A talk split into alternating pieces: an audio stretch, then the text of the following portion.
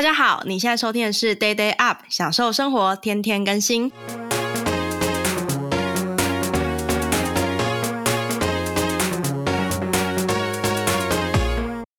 嗨，大家好，我是日更团团长小金鱼。今天呢，我们很开心的邀请到我们的团员文青兰妈来到我们的录音的现场。嗨，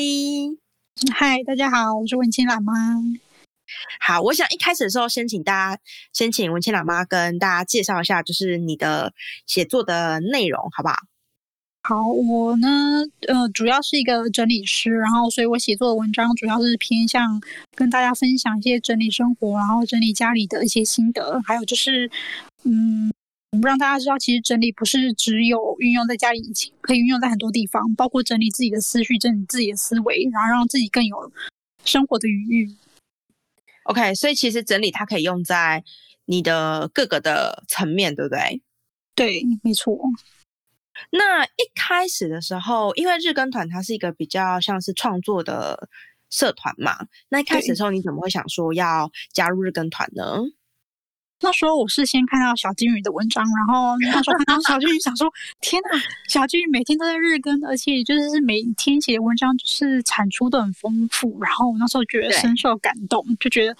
加入日更团好像感觉是一个很伟大的使命，所以就觉得伟大使命。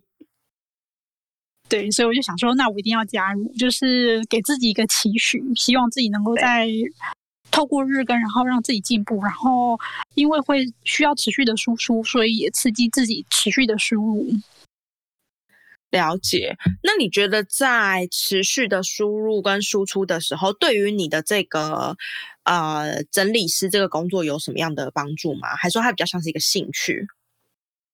嗯，它是兴趣，然后但是我觉得很多时候比较像会让我知道条条大路通罗马。比如说我们看原子习惯。就是比如说，当我们看《原子习惯》这本书好了，他讲说，其实很多微小的改变都要先从，就是呃，很多的改变其实都要从很微小的一些习惯开始做起。其实这跟整理很像，比如说，就是你如果习惯把东西定位好，就算是这只是一个微小的习惯，那它一样会改变你的生活。因为以前不知道你们，你们可能不知道有没有读过，就是一个故事，就是有一个人带了一把鲜花回家，结果他就把整个家里都打扫干净了，因为那个鲜花。Oh,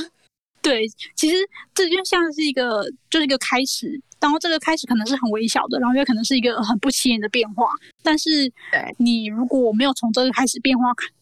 这个变化开始做起，那你就永远不会开始。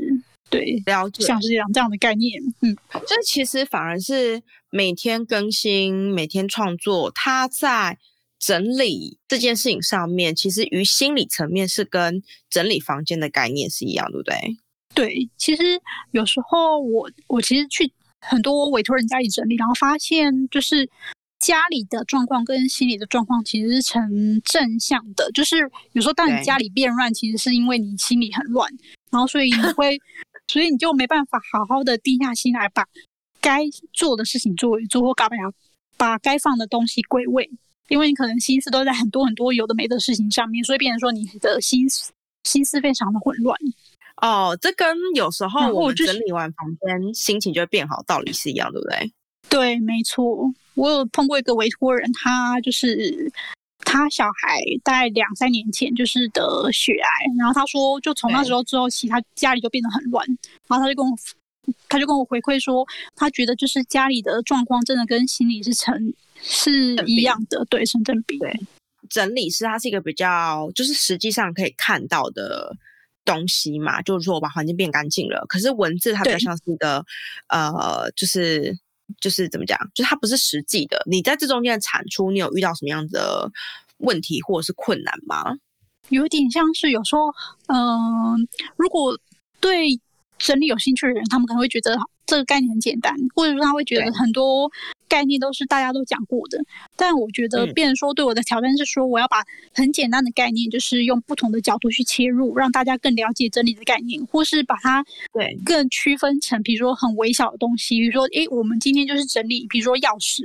然后大家可能都有出门前然后在那边捞钥匙捞很久的习惯，然后有可能是因为你把旧的钥匙跟新的钥匙混在一起，或是你不知道用途的钥匙跟有用途的钥匙混在一起，那。这样就变成就像你的人生一样，你把你重要的事情跟不重要的事情统统混在一起。其实，其其实如果你先处理掉重要的事情，就跟八十二十法则一样，你处理掉二十的二十 percent 重要的事情，其实你就解决掉八十 percent 的事情了。对，我觉得这件事情真的是，啊、呃，其实这就是你刚刚一开始讲的，就是条条大路通通罗马，真的是非常非常的，就是道理相同，从写文章，然后到整理，然后到就是整理思绪这一些，所以。你会觉得说，你会建议大家一起来一起来日日更吗？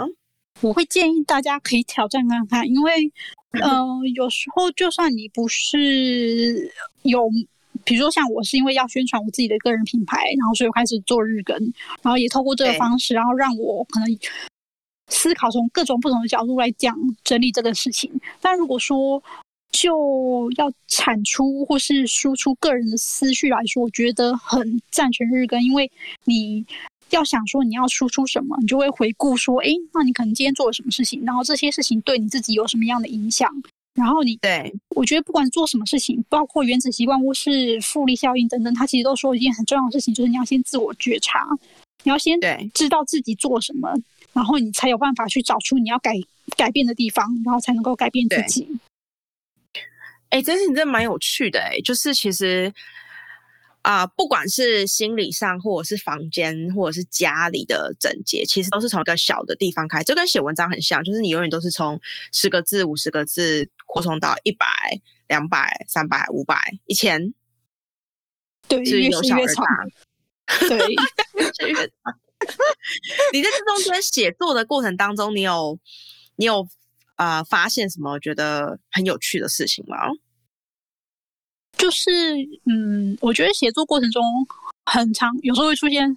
自我怀疑的阶段。就是有时候你可能想说，啊，天哪，怎么触及率这么低啊？或是按赞人数这么少？对。但是后来就想说，如果你换一个角度想说，你今天是要推广你觉得值得的一个概念或一个想法，那只要他有影响到或者接触到。接收到这个人的，呃，应该说，只要你有影响到一个人，或是有一个人因为你的这这篇文章或这句话而有所改变，那其实你就做到你该做的事情了，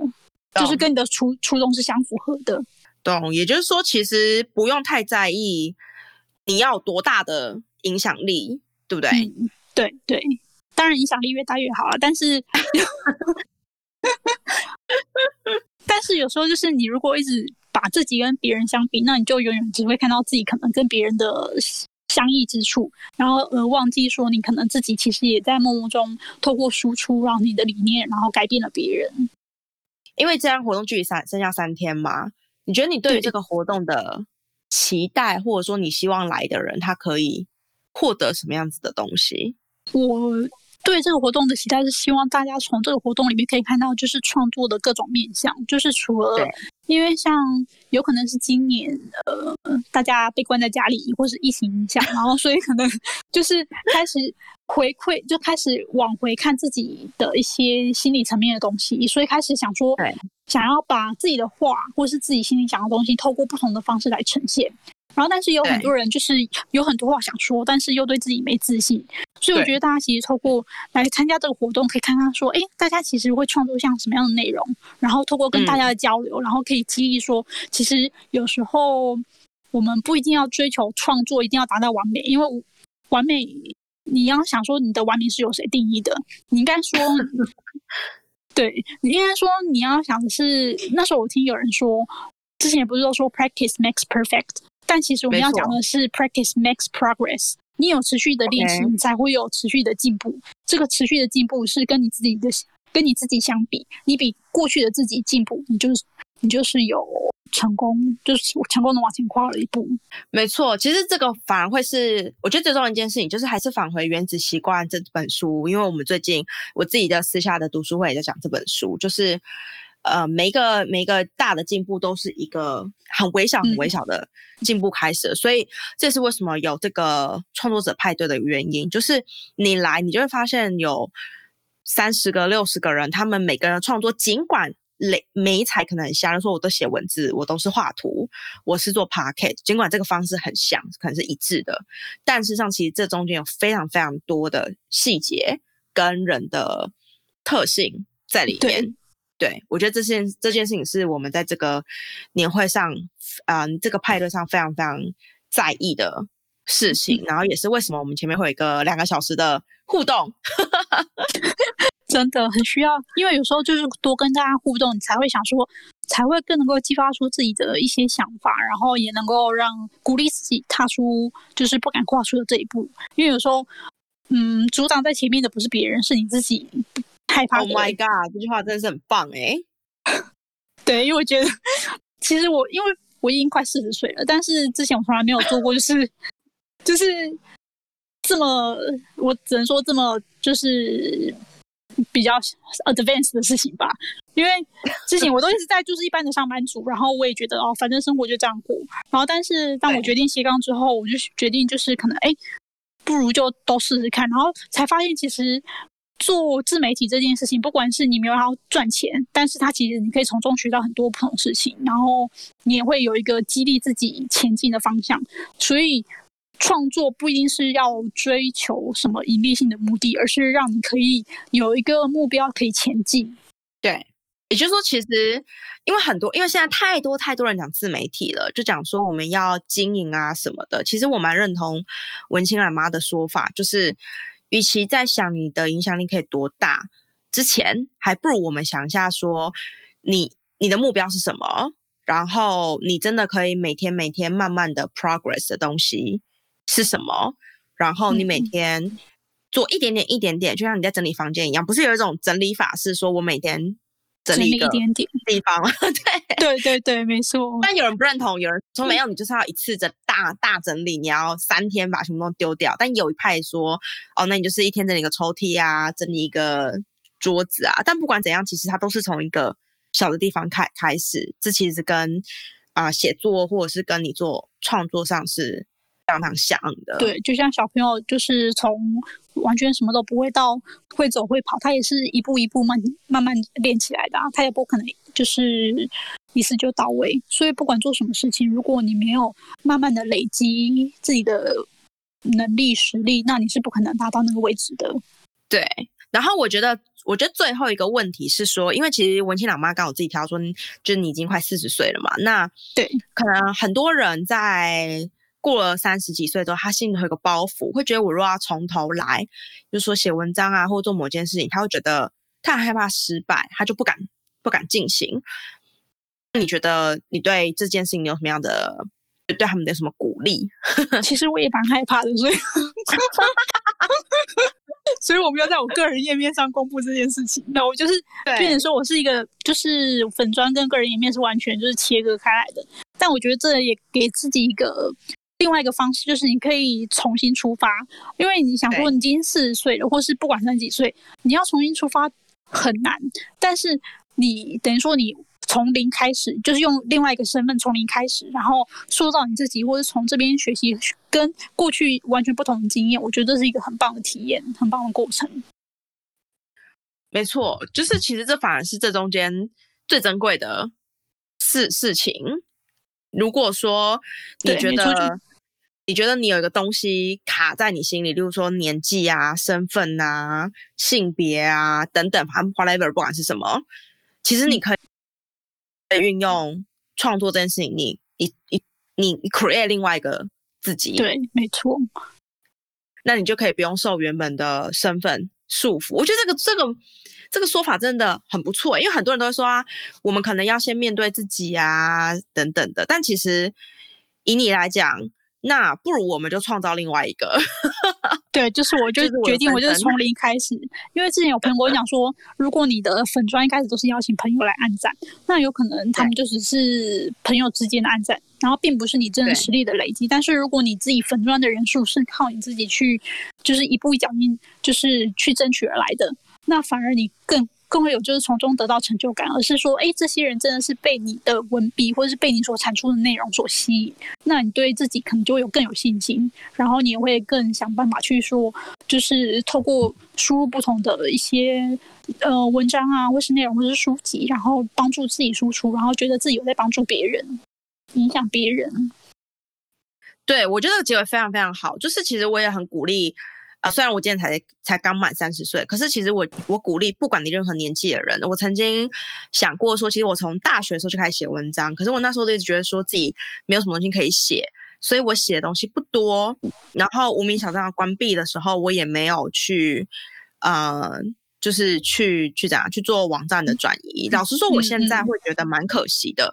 就是。有一些文章我保留在我电脑里面，我打开知道这绝对是我大学写的，我会非常非常羡慕，因为我现在写不出来了。嗯、因为你大学可以写那么很风花雪月的词语、想法、思绪，对啊，当年十八岁的时候脑袋不知道装什么，就那个文字，我现在看我会觉得很可爱，而且我写不出来。我如果想要硬写，就很给白，哈哈，真的。这句话就得可能帮我们剪掉，就是就是硬不同年纪写出来有不同的就是风味在，就是你当时写就看得出来有一个很天真的感觉，然后但是随着岁月的历练或是你过去的一些历史等等的，然后你的文章风格会开始改变，然后你的写作会不一样，这些都是你的个人的历程，所以就是我让我也现在觉得就是之前没有把文章都保留下来也是蛮可惜的。对，我有个读者就跟我讲说他。很喜欢看我三年前的部落格的文章，因为他他他也是个妈妈，然后他说他觉得就是他觉得让他仿佛回到了就是少女的时期。然后我第一次听他讲的时候，想说有这么夸张吗？于是我就随便打开一篇，我觉得哇，好少女哦！只是三年前我已经少女不起来了，那时候还是风花雪月的。还是可以散个步就写个文章，我现在散步没办法，我现在散步只想回家，太累了。对，我跟大家讲，就是创作最好时间就是十年前以及此时此刻。对，因此如果你你听了这集 podcast，你真的你想要写，你现在就马上打开部落格，你就马上写，你不要怀疑这件事事情，因为等到你真的开始了之后，你享受到那个快乐，你就会羡慕。你那你就会可惜，为什么你当时候没有快一点写？我觉得这个是我问了很多人，每个人都有一模一样的感觉。对啊，而且你不开始就永远不会开始。对啊，好，那我们今天的就是 Podcast 就先录到这边，然后呃，如果大家想要就是多看一点文青懒妈的文章，可以上 Facebook 搜寻文青懒妈，对不对？对，没错。好，大家可以上 Facebook，然后搜寻“文青懒妈”，上面有她就是更多的文章，然后大家也可以在上面跟她互动。那我们今天就到这里喽，拜拜！谢谢大家，拜拜！谢谢小金鱼。